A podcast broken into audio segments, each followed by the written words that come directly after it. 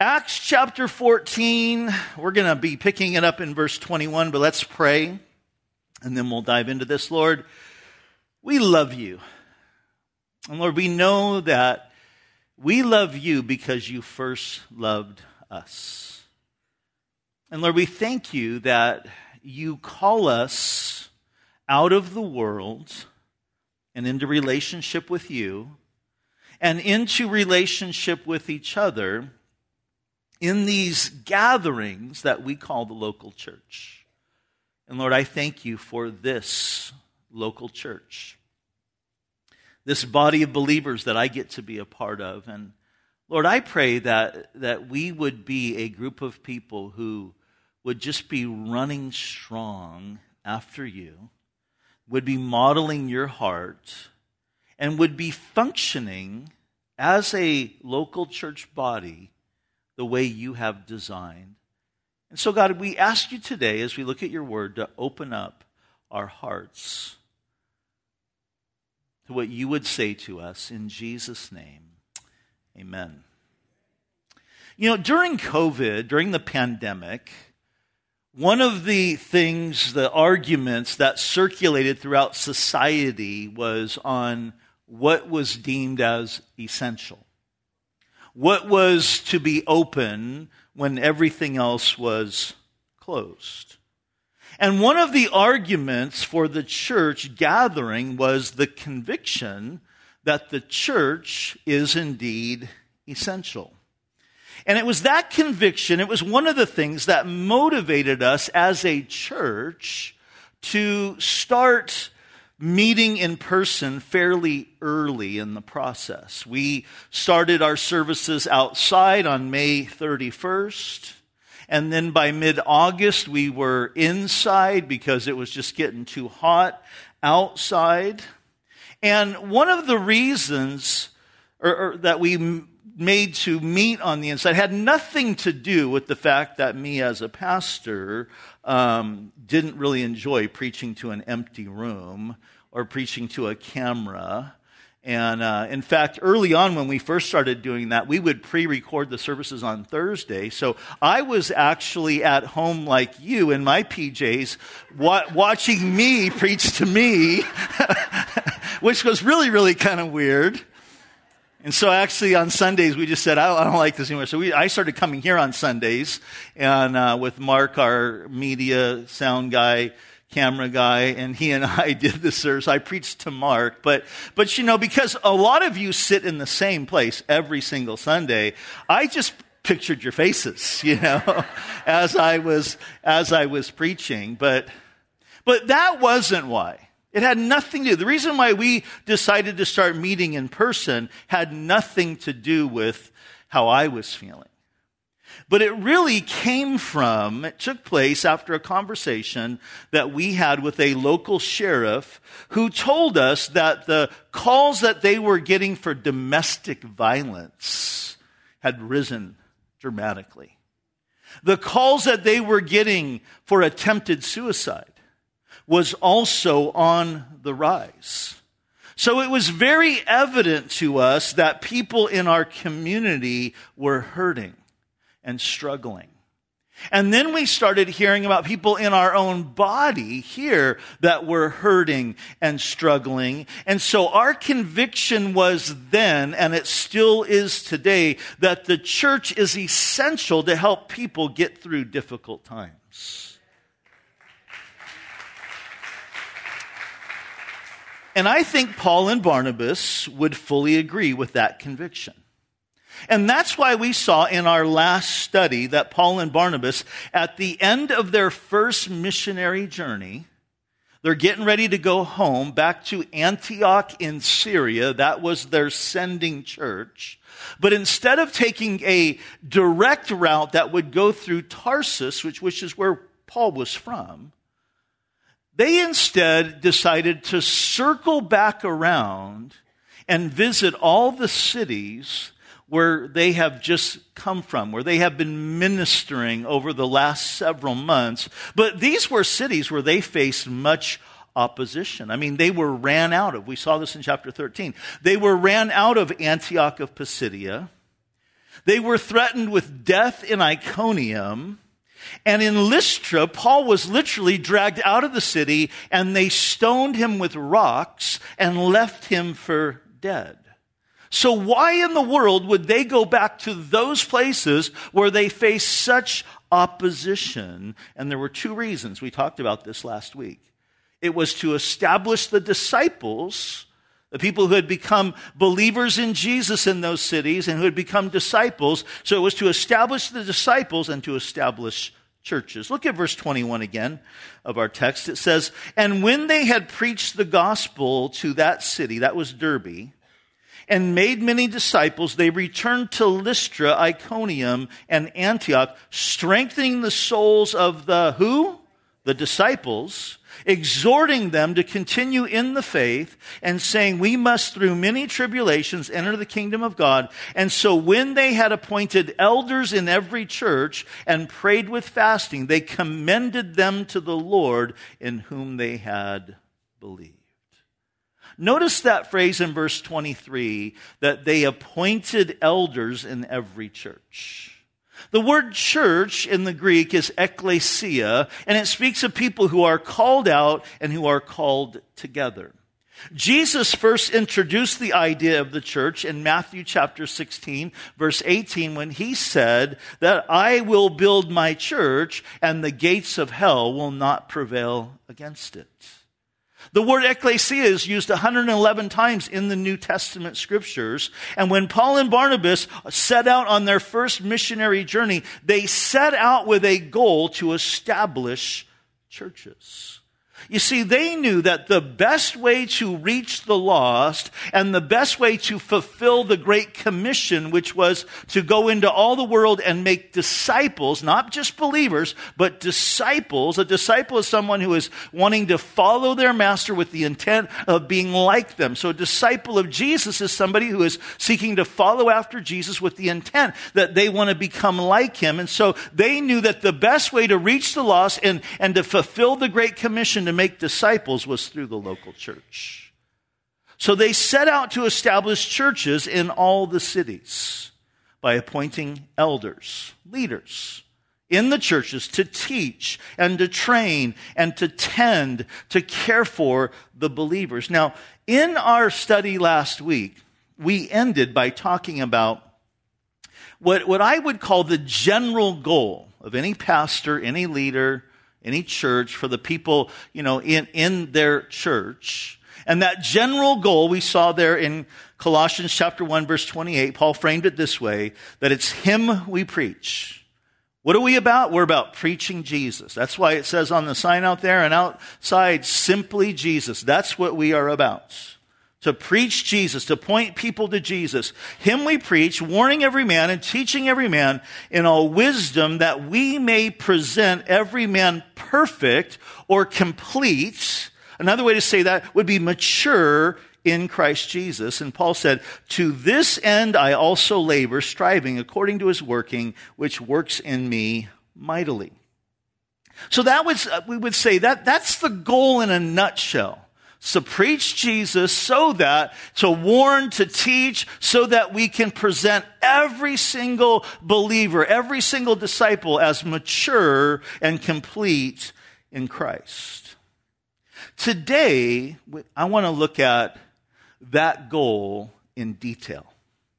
And we get that understanding, this picture in Ephesians chapter 4. This is a detailed look of what it means to make disciples. So if you turn to Ephesians chapter 4, find your place in verse 11 and follow along as I read.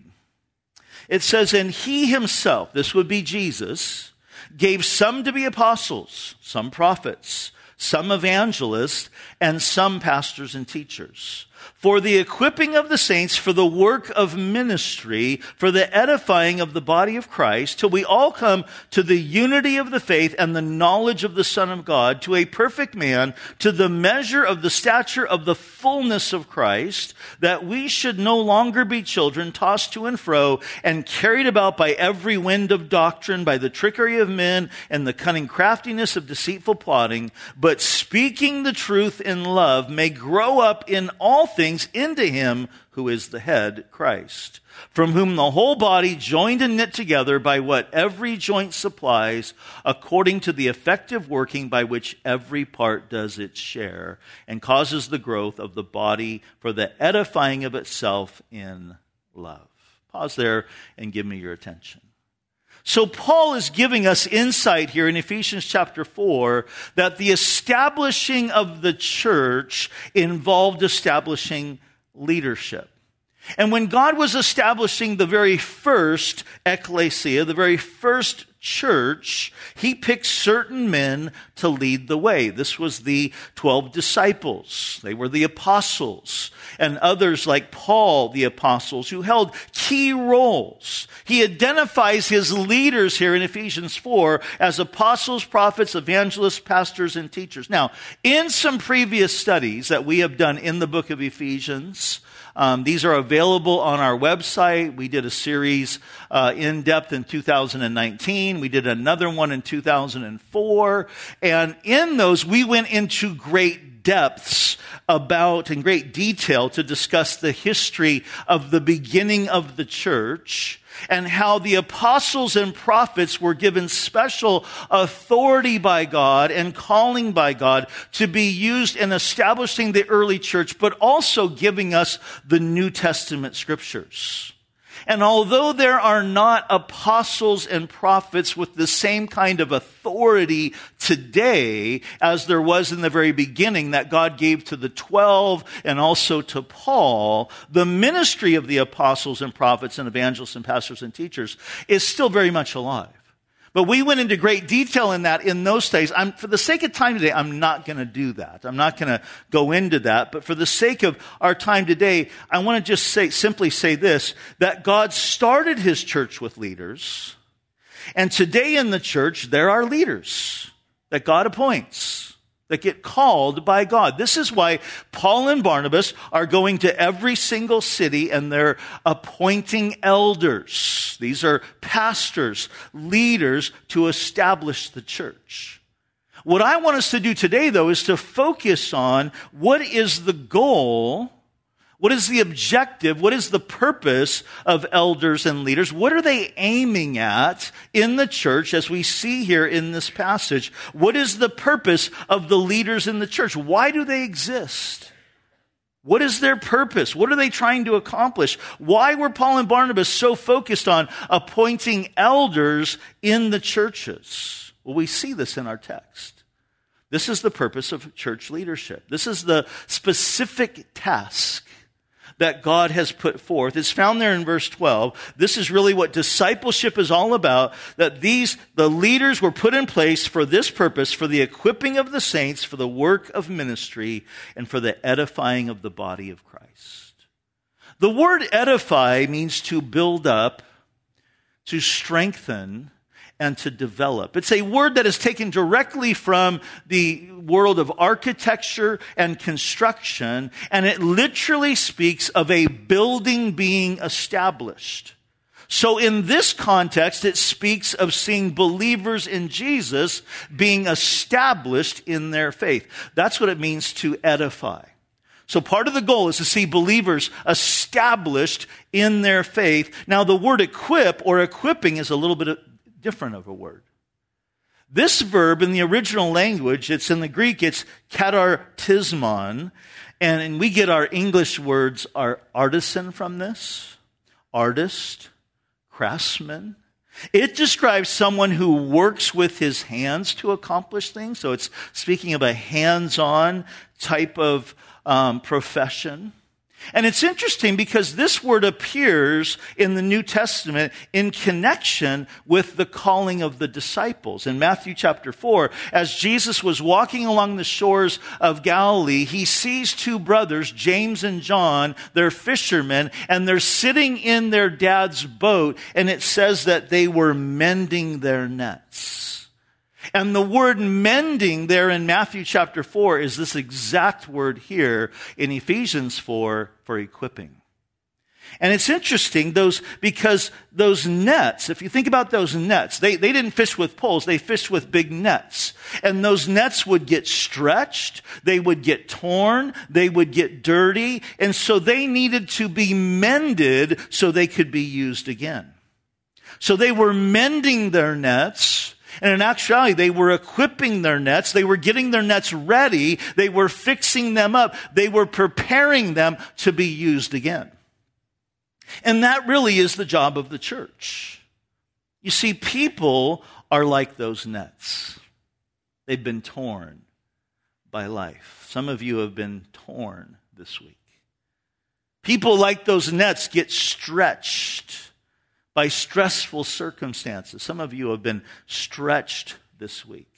They get dirty. Some of you have been dirtied by others this week. But Jesus is working through his church to mend and fix broken and stretched people so they can be equipped to be used by God.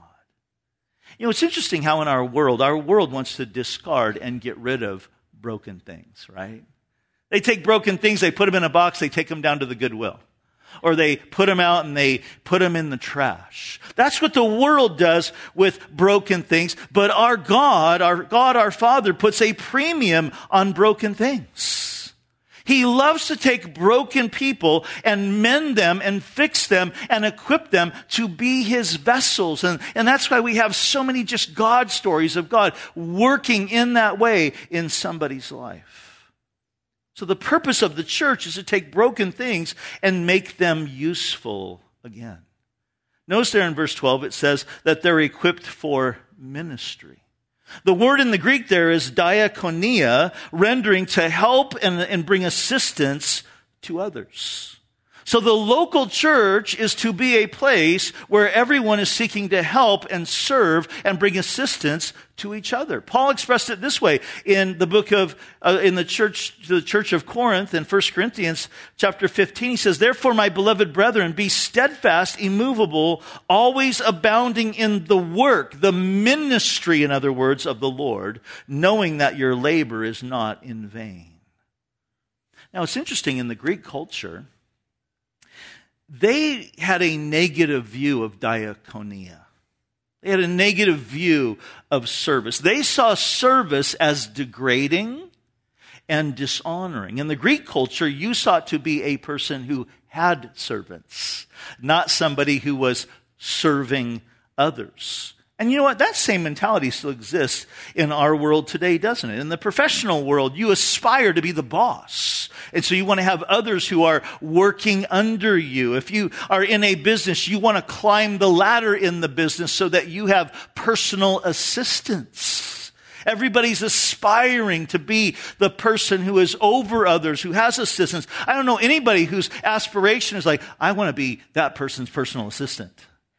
No, they're aspiring. They're, they, I want to climb the ladder. I'm going to be the personal assistant, but one day I'm going to have a personal assistant.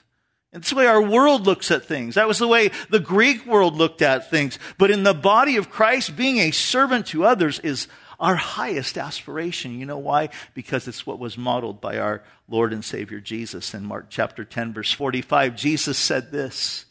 He said, The Son of Man did not come to be served, but to serve and to give his life a ransom for.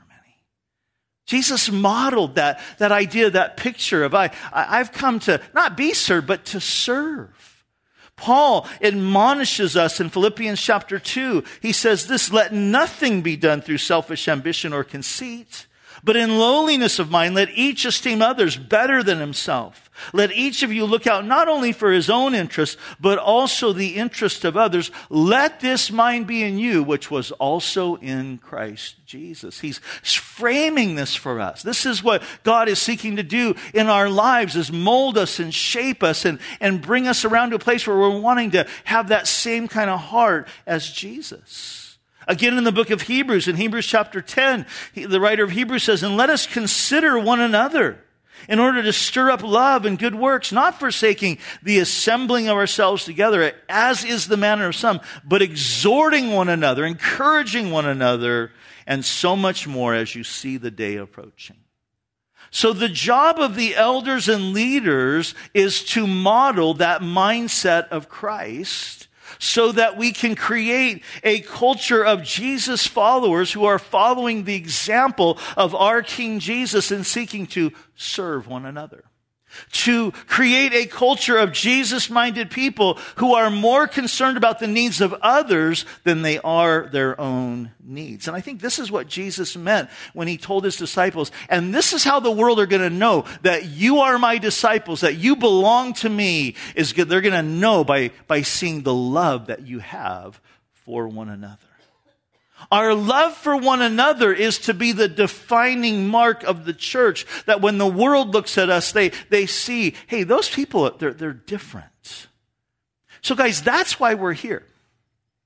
That's the purpose of our, of our services and our gatherings and all of our, our Bible studies. Everything is connected to this. Everything is, is aiming at edifying, building up, and establishing believers and equipping the body of Christ, in this little local body of believers, to serve Jesus. Now, in our text, Paul reveals that the equipping and the edifying is going to become evident in three ways in maturity, in stability, and in functionality. Let's consider, first of all, maturity. You know, have you ever seen a little kid that is so much desiring to be more grown up than they really are. Maybe some of your kids have done that before. I remember when my daughter, my youngest, Amanda, was like three years old. It was just after her third birthday. I find her one morning. She's in the bathroom and somehow she has gotten into all of Denise's makeup. She's got makeup all over her face, and then she's got the mascara, and she's got the bottle, and she's up on a stool where she can see her, and she's doing this with the wand, and, and she's like three, and she was killing it. I mean, she was doing really, really good, you know, with putting everything. She so much, she had watched her mom do that, and she so much wanted to be like, you know, be bigger. Now she's 27, a mother, and it's probably time she'd like to be that little girl again. But, uh, but we do that. But this is what we need to understand is that spiritual growth doesn't happen overnight. It's a process. And our spiritual maturity is going to be seen, Paul says here, in two ways. Two defining marks. Number one, that we are becoming clear on our understanding of Jesus. Notice verse 13. He says this, till we all come to the unity of, notice, the faith. Not faith or their faith, but the faith. The unity of the faith is a shared understanding of the great truths the great doctrinal truths revealed in Scripture. In fact, approximately one half of the 38 occurrences of that specific phrase, the faith, refer not to the act of believing, but to what is believed. The faith is, is the content of the gospel in its most complete form. And the central focus of what we believe has to do with Jesus, which is why Paul says, till we all come to the unity of the faith and the knowledge of the Son of God. So everything is connected to it. He's wanting to see the body maturing and being unified in what they understand about Jesus, who he is, that he was God in human flesh. What he did, that he was the only one who could reconcile man back to God. That's why he left heaven and came to this earth and went to the cross where he died on that cross to pay the price for our sins. But he didn't stay dead. Three days later, he rose again from the dead to give life to anyone and everyone who would put their faith in him. And that's why we say everything hinges on the res- resurrection. You see, we don't, listen to me here. We don't believe in the resurrection because the Bible said that it happened. Okay, follow me here. We don't believe in the resurrection because the Bible said that it happened. We believe in the Bible because the resurrection happened. We believe in the Bible because the resurrection is true. And all the evidence of why there's an empty tomb points to the realization, the only realization that Jesus Christ rose again from the dead. Everything hinges on that. That validates, the resurrection validates everything that Jesus did and said. For instance, we believe in divine creation because Jesus said that God created the world in Mark chapter 13. Science has only validated what Jesus has been saying all, the long, all along. We believe in a worldwide flood that had happened because Jesus said that the earth was flooded in Matthew chapter 24. We believe that the, the Bible's view of gender because Jesus said in Matthew chapter 19 that God made them male and female. We believe in the Bible's view of marriage that it's between a man and a woman because Jesus said in Matthew chapter 19 that a male, a man shall leave his father and mother and be joined to his wife, a female. We believe those things because Jesus rose again from the dead. And Jesus can't be wrong on those things and still be God. So the resurrection validates who Jesus said that he was and what he said that he was going to do is true. So growing in faith and the knowledge of Jesus is growing in our understanding of who he is. But note this, growing in our knowledge of Jesus isn't just about growing in our head knowledge, but it's also about growing in our experiential knowledge by having a relationship with Jesus. That's what this word knowledge also speaks of. It refers to a, a growing encounter with the Lord Jesus himself. It's that place where we come to really where we know him more and more, not just about him, but we know him and we walk with him. It's this very thing that would cause the apostle Paul, after 30 years of walking with Jesus, to write in the book of Philippians, I'm still laying aside everything and this is my chief pursuit, that I might know him, Jesus, and the power of his resurrection and the fellowship of his suffering. And I think if, if we were to ask Paul, you know, Paul, I mean, 30 years you've been walking with Jesus. Don't you know him by now? And he'd say, yeah, but there's so much more of him to know. And I'm experiencing him every single day. You see, Paul understood this, that the more that we come to know Jesus, the more that we become like him. And that's the second glorious component of maturing in the faith is that we are collectively and individually becoming more like Jesus. And Paul describes this in verse 13 as becoming a perfect or complete man or woman, growing in the stature of the fullness of Christ. And then in verse 15, he adds, but speaking the truth in love, that we may grow up into all things into him who is the head, Christ. And in those two verses, Paul is mixing two metaphors here that we're very, very familiar with. The first is growing in stature. How many of you Maybe you do this now, or maybe you did this when your kids were younger. Maybe we're doing this right now as a grandparent, but you, you, you did that thing where you took your kids into a room or maybe put them behind a door and you marked their height, you know, with a pencil on the door, on the wall. How many of you did that with, with your kids? Okay. Yeah. And, and so, you know, you mark mom and you mark dad and then you start marking the kids. And every single year, the kids are growing in stature. They're getting, mom and dad are staying the same, or they might actually be shrinking a little bit, you know. but the kids, they're growing. They're growing in their, in their stature. Well, as we grow spiritually in both our head knowledge and our experiential knowledge of Jesus and walking with Him and how to apply what we are learning about Jesus, we are growing in our stature. That's what Paul's talking about here. That's the goal of maturity. But then in verse 15, Paul uses the picture of growing into the head. Have you ever seen a baby that was born and its head was like just way too big for its body? That was our son, Aaron, when he was born. Like sometimes I think, how does he hold that thing up? You know, I mean, his head was enormous. I think to hold that big brain. My son has a big brain, you know, and but it took some time for him to, to grow into the head. But that's what happens as a child matures, they grow into its head. Well, Jesus, we're told, is the head of the church. And as we grow, we are growing into Him. As we grow, the body starts to fit the head. We start to resemble Jesus and reflect Jesus. So listen, this is how we measure our growth. It's by asking ourselves these type of questions. Are we becoming, am I becoming more others centered and less self centered?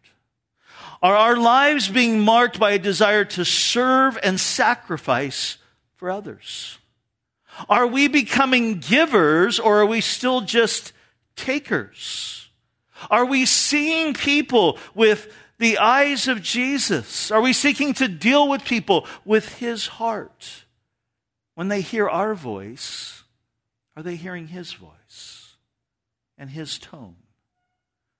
A guy by the name of Mark Thompson was living in Minnesota. He suffered a terrible knife wound when somebody broke into his home. And one of the consequences of his difficult recovery was that he was going to be forced to miss his son Chris run in the state cross country championship meet. So Mark asked his brother Merv to go in his place.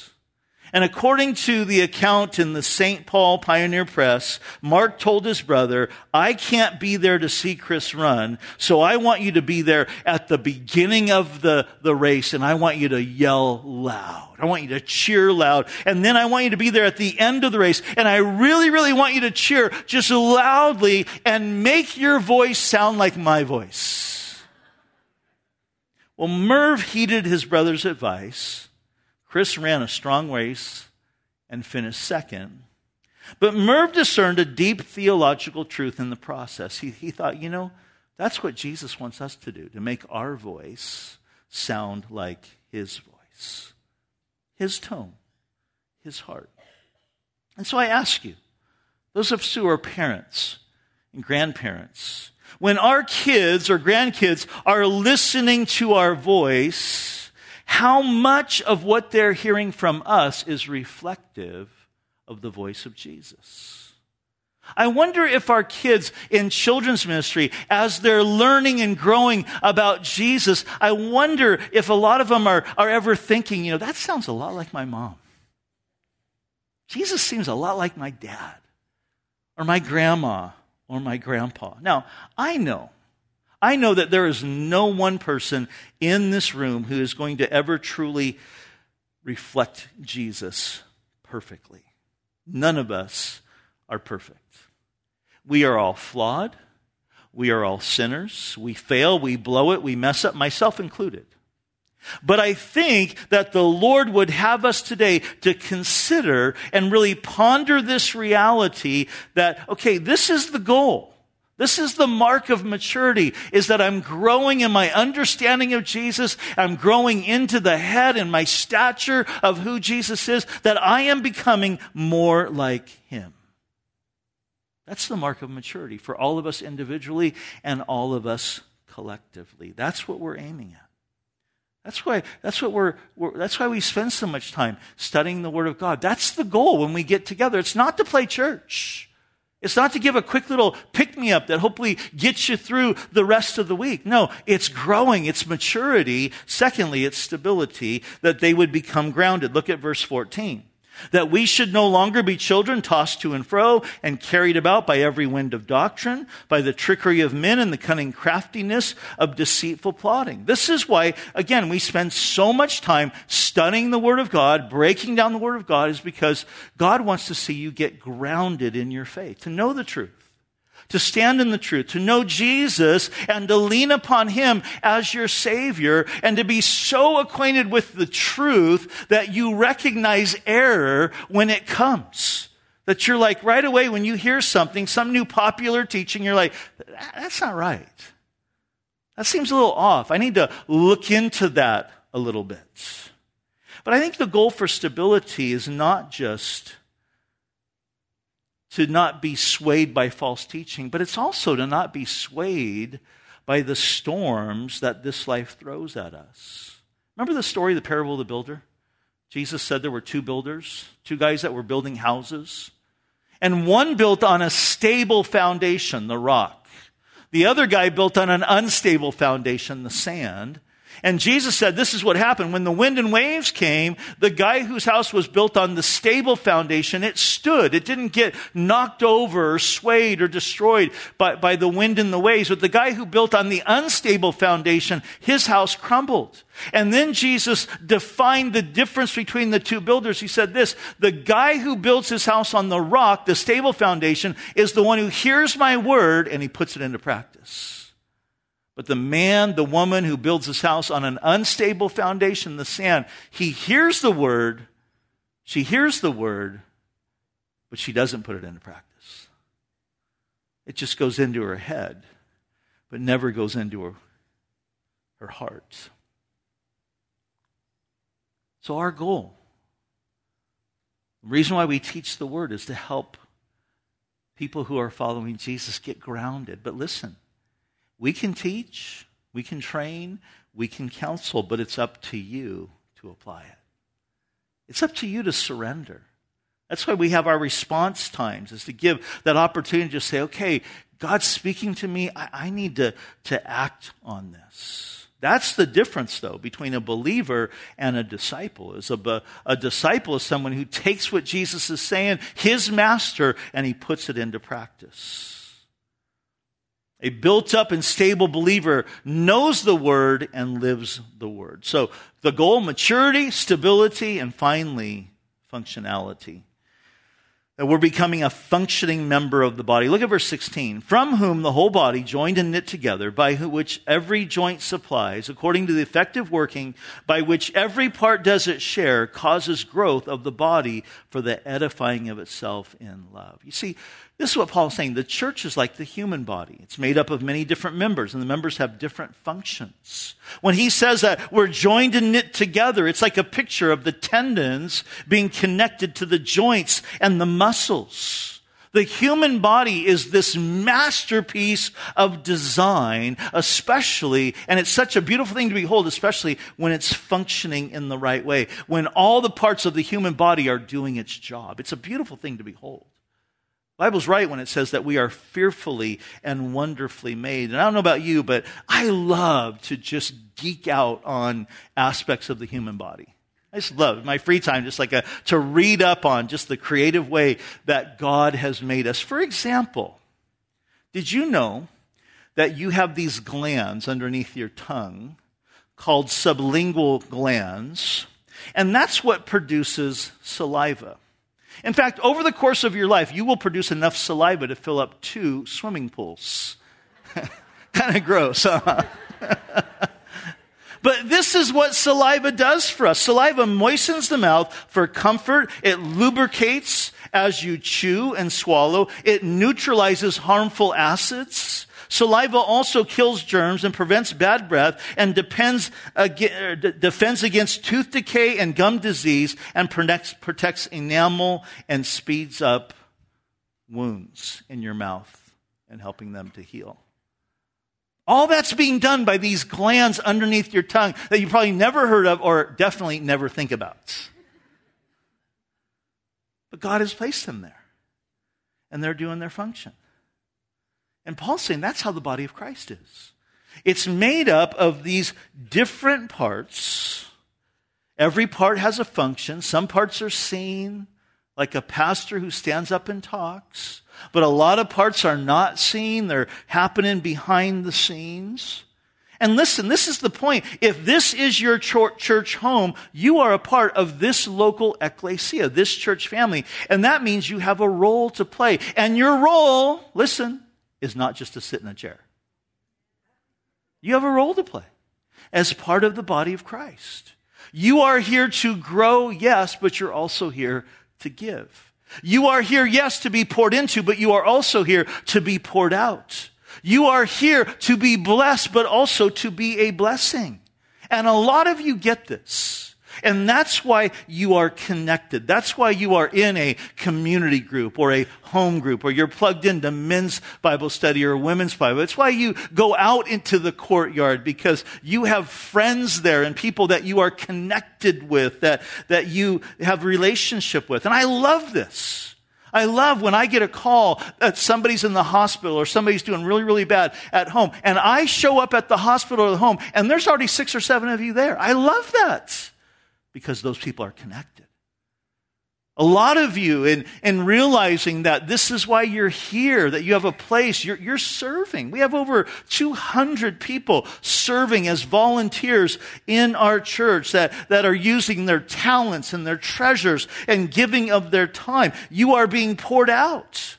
And 90% of the ministry that happens in this church and that goes out of this church happens through all of you that are serving in that way. And it's awesome. Some of you are serving in practical ways that no one ever sees. You're like a sublingual gland, bringing refreshment and healing. Others of you are serving in ways where, that, that are more seen, but the point is, is all of them are perfect. Some of you I know are in a place in your life right now where you can't serve the way that you once did. So the way that you serve, and I so appreciate this, is you pray. You pray for our body. You pray for me. You pray for our family. You get that prayer chain list and you, you pray through it. Others of you, maybe because of your time, the way that you serve is that you give. You give financially. And all of that is radically powerful. Paul refers to it in this way. Look at the end of verse 16. When every part does its share, this is what happens. It causes growth of the body for the edifying of itself in love. We're built up together. This is what Paul's saying. And we're built together in love. And that's how we reflect Jesus. That's how his love is seen in our lives and through our lives. And that's the goal. That's the focus.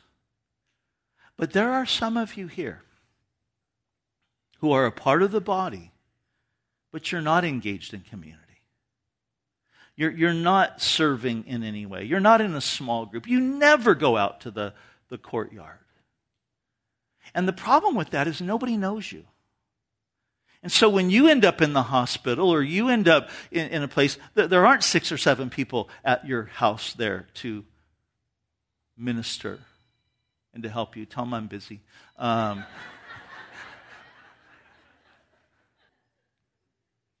and you know, as your pastor, I just want to say that that's, you can do that. You can do that. You can just come, hopefully get ministered to, go out. All right, I'm going for another week. And, but, but that's not, you're missing out, and we're missing out. Because God has brought you here to be somebody that is blessed by the body and becomes a blessing to the body. And so our heart is to want to help you grow in that. If you're thinking, you know, I don't know what my place is, I don't know what my gifts are, talk to one of our pastors. Talk to one of our leaders. We would love to help you discover that. We would love to help you figure out what your place is in the body is. For sometimes it's just, you know, taking one little step of faith, like going to the Operation Christmas Child packing party. Starting off practically. That's how I started. I started off just setting up chairs. And through that, God does something in your life. But this is the point. This is what I wanted you to see today. This is what we're aiming at. This is what we call our pursuit of discipleship. If you guys can put that graphic up. Some of you walk by this every single day, every single week, and, and it's right outside the door there, and you've never seen it. You've never looked at it. But this is what we're aiming at, is that a disciple is somebody who is celebrating Jesus, that we're worshiping together. A disciple is somebody who is connected, that they see the value of community and fellowship. That a disciple is someone who is contributing, that they realize God has made me a part of his church family because he wants to, to work in and through my life. And a disciple is someone who is confident in that I know it's not me that does anything, but it's the power of the Holy Spirit working through me. This is what we're aiming at. This is our function. This is our goal as a church family. I'm going to have the worship team come out right now and let's pray together and let's just consider this as we wrap up our time today. Jesus, we, first of all, thank you that you purchased each one of us with your blood that this thing that we call the church, even in its local form, this local church family, you're the one who built it. You're the head of it. And Jesus, we want to be those who are growing into the head, that we in our lives might just begin to reflect you more and more. Lord, I thank you for your church. I thank you, God, for this body, for this family. I thank you, Lord, for the way that, that I personally have been built up and strengthened by so many in this body who have loved me through difficult times and loved our family. Lord, I thank you for just the blessing of being able to know you and to share you and celebrate you with others. Lord, we worship you. I'd like us just to keep in this attitude of prayer right now, and I'd like you to keep your head bowed and eyes closed and just listen for a moment. You know, some of you are in a place today where you need mending. You've been stretched, you've been torn. And I get it, this world's hard. As we just take some time to just worship, seek the Lord up front, are some people in on our prayer team I want to encourage you. In fact, I want to ask if our pastors who are in the room or any of our leaders, if you are here, to, to also come up and, and, and join these guys so we have a few more people up here. Any of our elders. If you are here today and you're like, man, I'm, I'm torn, I'm stretched, I just need prayer. You need somebody to pray over you, to pray with you, to pray for you. I encourage you as we're just worshiping, just make your way up. Let these folks just pray for you, minister to you. But I want to say this that you can't mend forever. We mend and then we get stretched and we need mending again. And some of you, you're in that healing process, and the, the next step of your healing is to allow yourself to be used again. And maybe some of you are sitting here and you, you realize, man, I have just been so focused on me. I want to encourage you today to just surrender your heart to Jesus. To say, Jesus, I, I want you to use me. I want to be a vessel that you can work through. Maybe you want to, in this time, just come and kneel down on the carpet here. It's padded, and just, just bring your heart to the Lord. I tell you this all the time that God resists the proud, but He gives grace to the humble. And, And, and that is what we're doing. We're just coming in humility before Him. But let's all of us right now just celebrate the reality as we just spend a little bit of time in worship before we go our way. Celebrating the fact that Jesus is our Redeemer, He is our healer, that He is the one who has brought us together.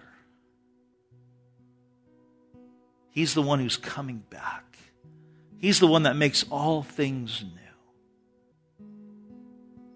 And let's be those who just are saying, Lord, we want to be your disciples. Let's worship Him, church.